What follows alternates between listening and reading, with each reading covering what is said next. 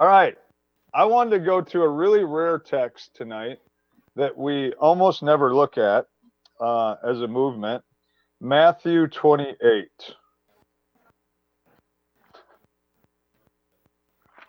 When's the last time you heard a sermon out of Matthew 28?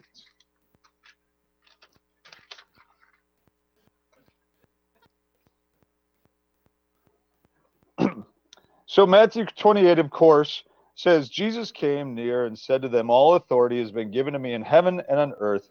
Go therefore and make disciples of all the nations, baptizing them in the name of the Father and the Son and the Holy Spirit, teaching them to observe everything I've commanded you. And remember, I am with you always to the very end of the age.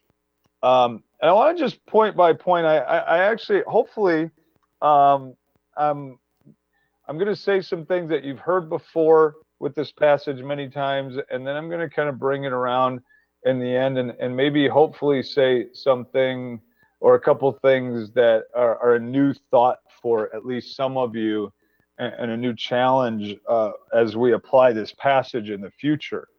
Um, but this passage is is amazing. you know, it's it's one of sort of the the lifeblood core foundations of Christianity in general, and, and it, there's so much in there. Um, and I want to go point by point. The first thing it talks about, or that I want to talk about in here, is just that we this passage gives us our mission from God, which is uh, to go make disciples.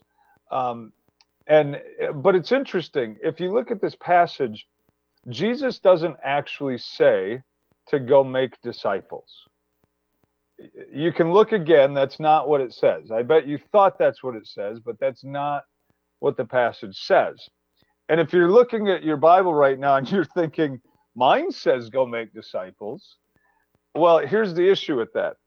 Imagine I were to tell you guys that tonight I'm going to shoot my wife a text as soon as I get off uh, uh, from this call and tell her I love her.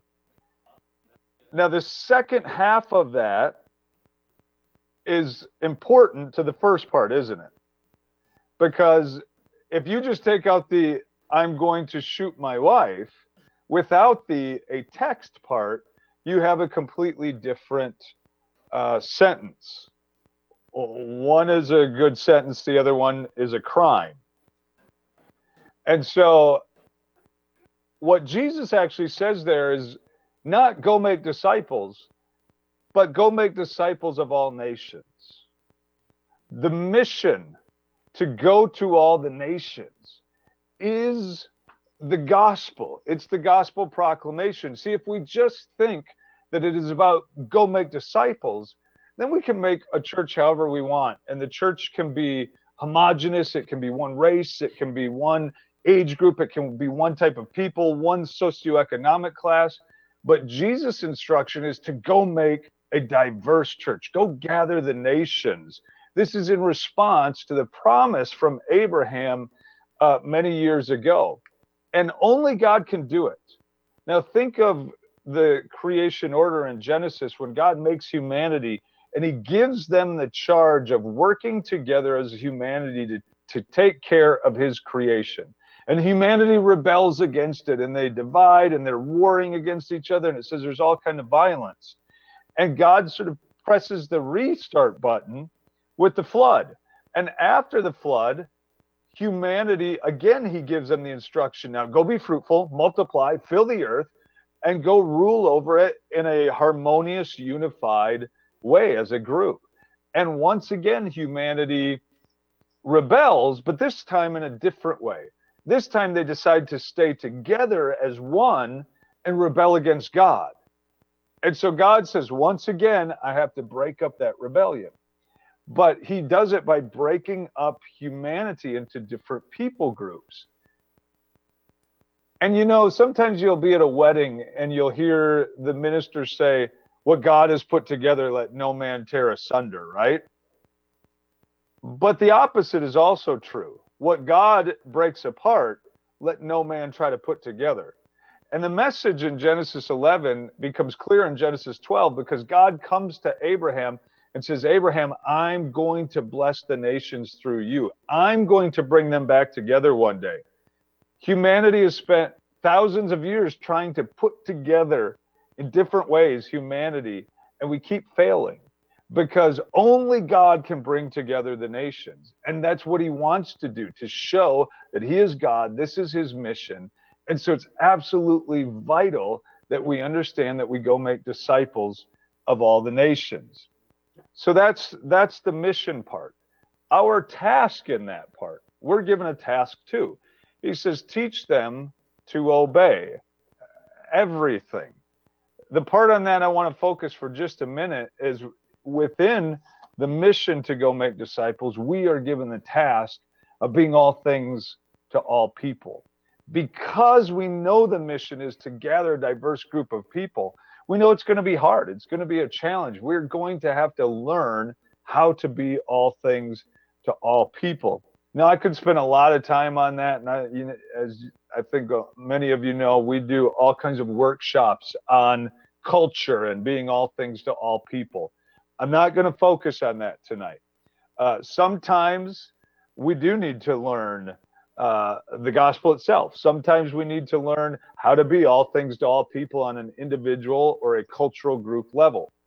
But I want to focus tonight on the fact that sometimes we need to learn about the culture as a larger entity and where the culture is at so that we can proclaim the gospel to it in a way that's going to be effective.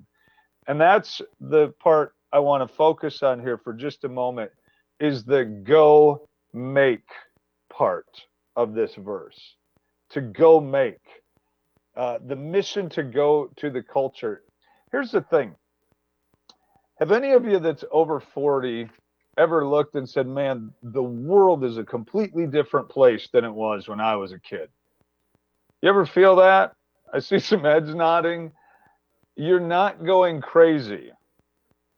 The world literally is a different place than it was 20 and 30 and 40 years ago.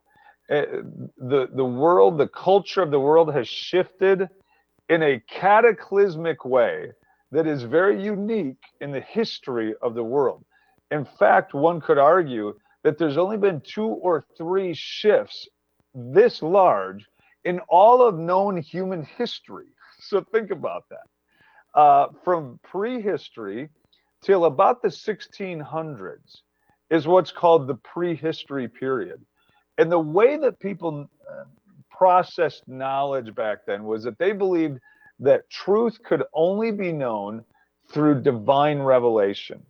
And the authority figures were the gods, God, sacred texts, and priests.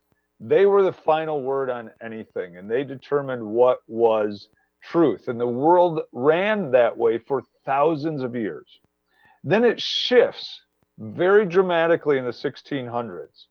And, and the culture changed to this scientific enlightenment period where suddenly truth was uh, knowable, it was definable. You could observe it, test it, repeat, and know specific truth through scientific means.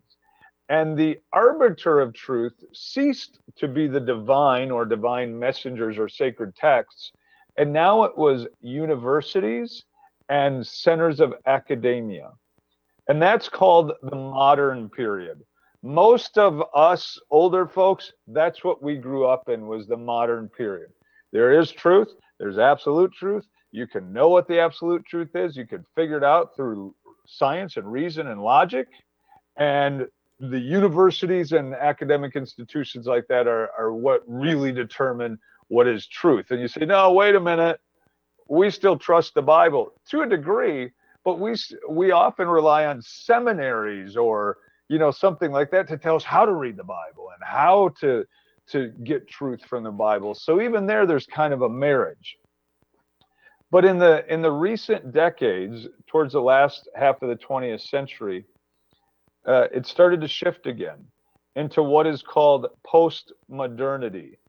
Uh, you've probably heard that term. A lot of people hear it don't really understand what it means honestly, or or have a twisted understanding of it. Um, some people will say, well, postmodern means that uh, they don't believe in absolute truth. They're trying to get rid of absolute truth. That's actually inaccurate. Um, postmoderns don't believe that there is no truth. They believe in uh, plural truths so that uh, you can have different perspectives, different experiences, and those truths are equally valid. Now, there's some truth to that. When you think about it, somebody growing up in Africa or Asia or the United States will have a very different perspective of the world, and there's some truth there. Um, however, there's some faults there because there are some areas where truth is singular. Uh, for instance, if you climb to the top of a 46 story building and jump off, there's a singular truth of what's going to happen when you hit the concrete below. The, there's not plural truths uh, of what's going to happen. Um, so now I say all that, I, I'm, I'm making a point here. There's been a huge culture shift. When I was a kid, I had a TRS 80 Tandy computer. Raise your hand if you've ever heard of a Tandy computer. There's like three hands that went up. That's shocking. I feel old now. Um, gosh, I thought I'd at least get Heather's hand going up. Come on. Uh, there were some adults on the side. Okay, fair enough. Fair enough. A Tandy was a computer that you bought at Radio Shack. And it was really old. It ran on DOS. The best thing we had on there was a game called Canyon Climber, which was ridiculously like just not good. But imagine using that computer in today's world and trying to get on the internet and trying to get on Bluetooth and trying to use a computer like that that used those big old floppy disks in today's world. You couldn't do it. And in a lot of ways, because our world has shifted so dramatically, we are using a Tandy computer in our thought process and in our approach to the world when the world has moved on to iPads and the latest computers and and we are woefully still trying to use techniques and and thought patterns from 30 and 40 years ago that simply will not be very effective today. I don't have all the answers. I'm just throwing this out there for communities to think about and talk. And i know you guys are talking this year about knowing god and making god known and some of that and so uh, this was really on my heart to kind of share and uh, get you at least thinking about it. Now, here's the challenge. In the past, um, the mission of Christianity was to go to the pagan world, right? Find the unlost, uh, find the lost, sorry, share the gospel with them, and draw them, attract them into the church. Give them an invite to church, study the Bible with them, get them to come out to church. And you know the the more effort you put in you would probably be somewhat successful. And i think in a lot of ways we were very successful evangelistically in the 80s and early 90s because we did it so much. Now i'm not saying that we should not evangelize that we shouldn't pass out invitations or ask people to study the bible. What i am asking is us to think about the fact is that that is a world and a technique that is actively decreasing. That mission field of the pagan world is actively decreasing. There is now a new group. In the in the old world, it was Christian and pagan, and we tried to get pagans to become Christians. And even when you talk to a pagan who wasn't necessarily interested in Christians, most of them still respected Christians and they knew if they got in trouble, they needed to go find a Christian for help. They knew that Christians were moral folks, and they'd say things like, "Man, you don't want me coming to church because you know probably lightning would strike if I walked in the building." Things of that nature. Now there's a new group, and it's called post-Christian. Post-Christian doesn't just mean you used to be Christian and now you're not. It means there is a culture that has grown up with a familiarity of Christianity. Either they did used to be Christian, or their parents were Christian, or they grew up in a Christian culture, and they now have zero interest in Christianity. They have zero interest in that sort of God-based worldview. They have they have moved on and see it as obsolete, see it as, uh, and in fact, they the post-Christian culture now defines themselves against Christianity. They have taken the things of Christianity that they like, concern for the poor, uh, helping the outcast and the oppressed, some of those things. They have grabbed those values, rejected Jesus, and rejected Christianity. The post Christian group, then, we have to be careful with that because we will go out and we'll try to contextualize with them and try to be like them and show them how cool we are and show them how normal we are.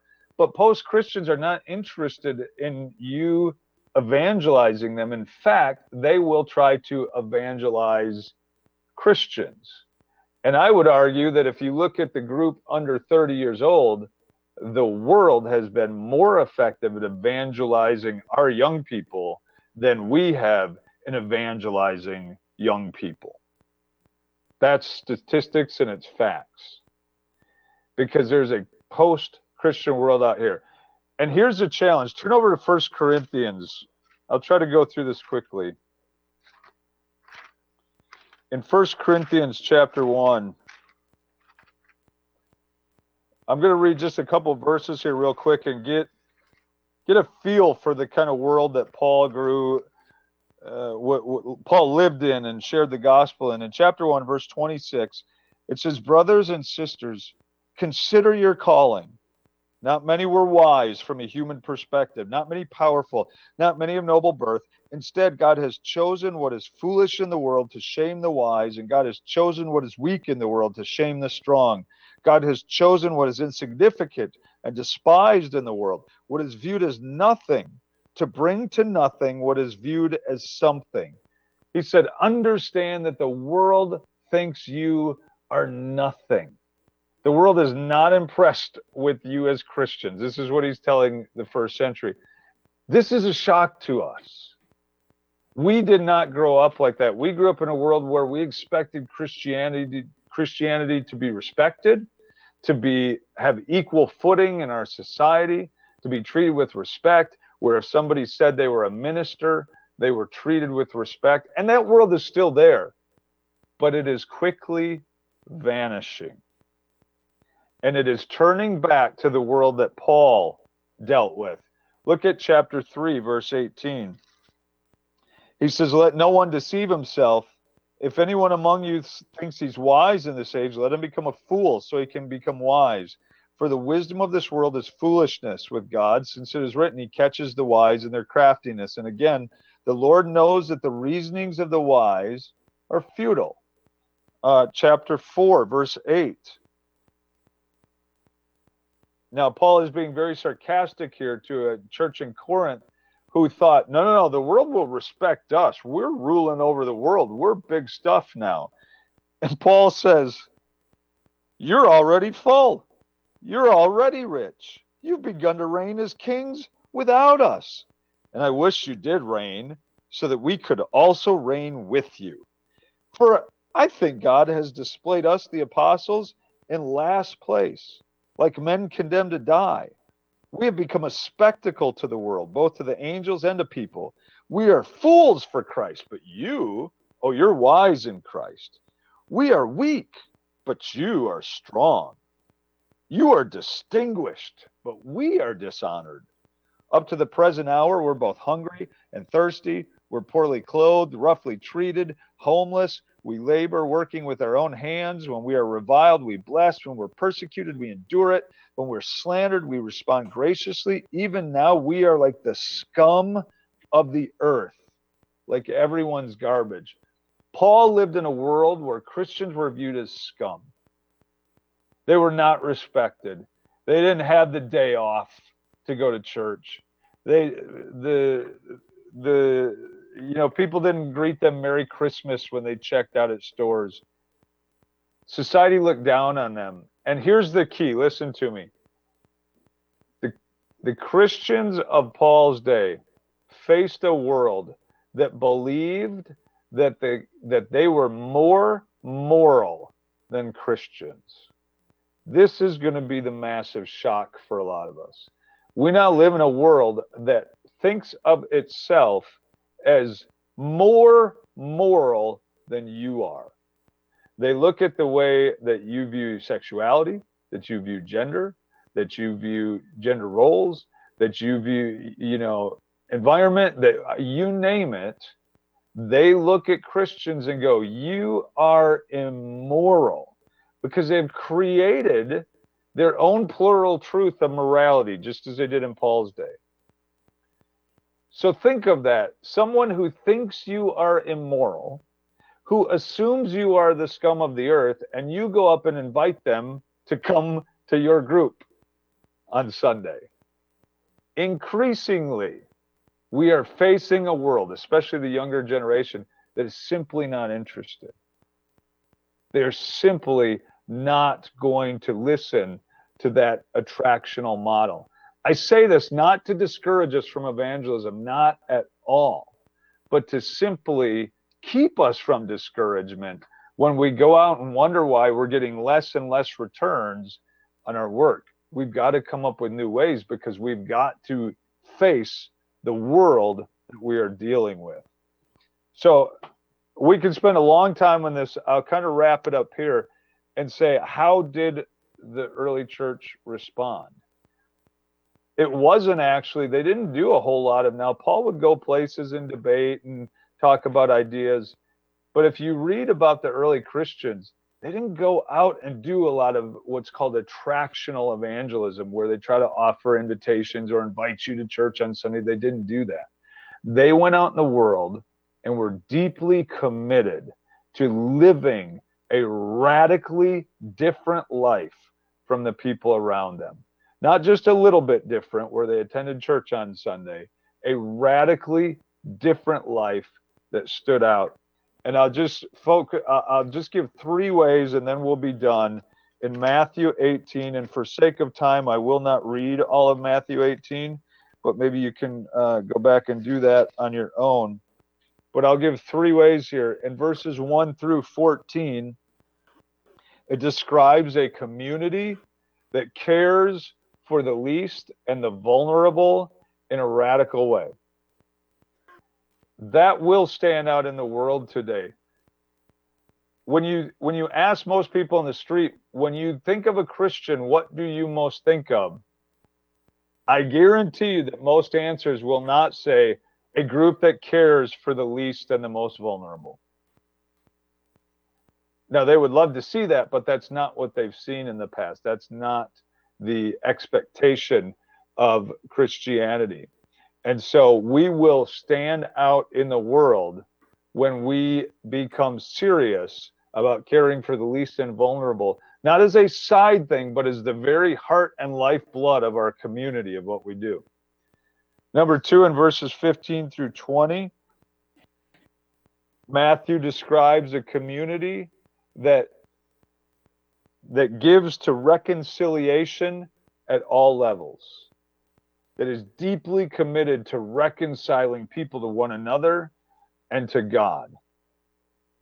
Sadly, sometimes Christians are not so good at that.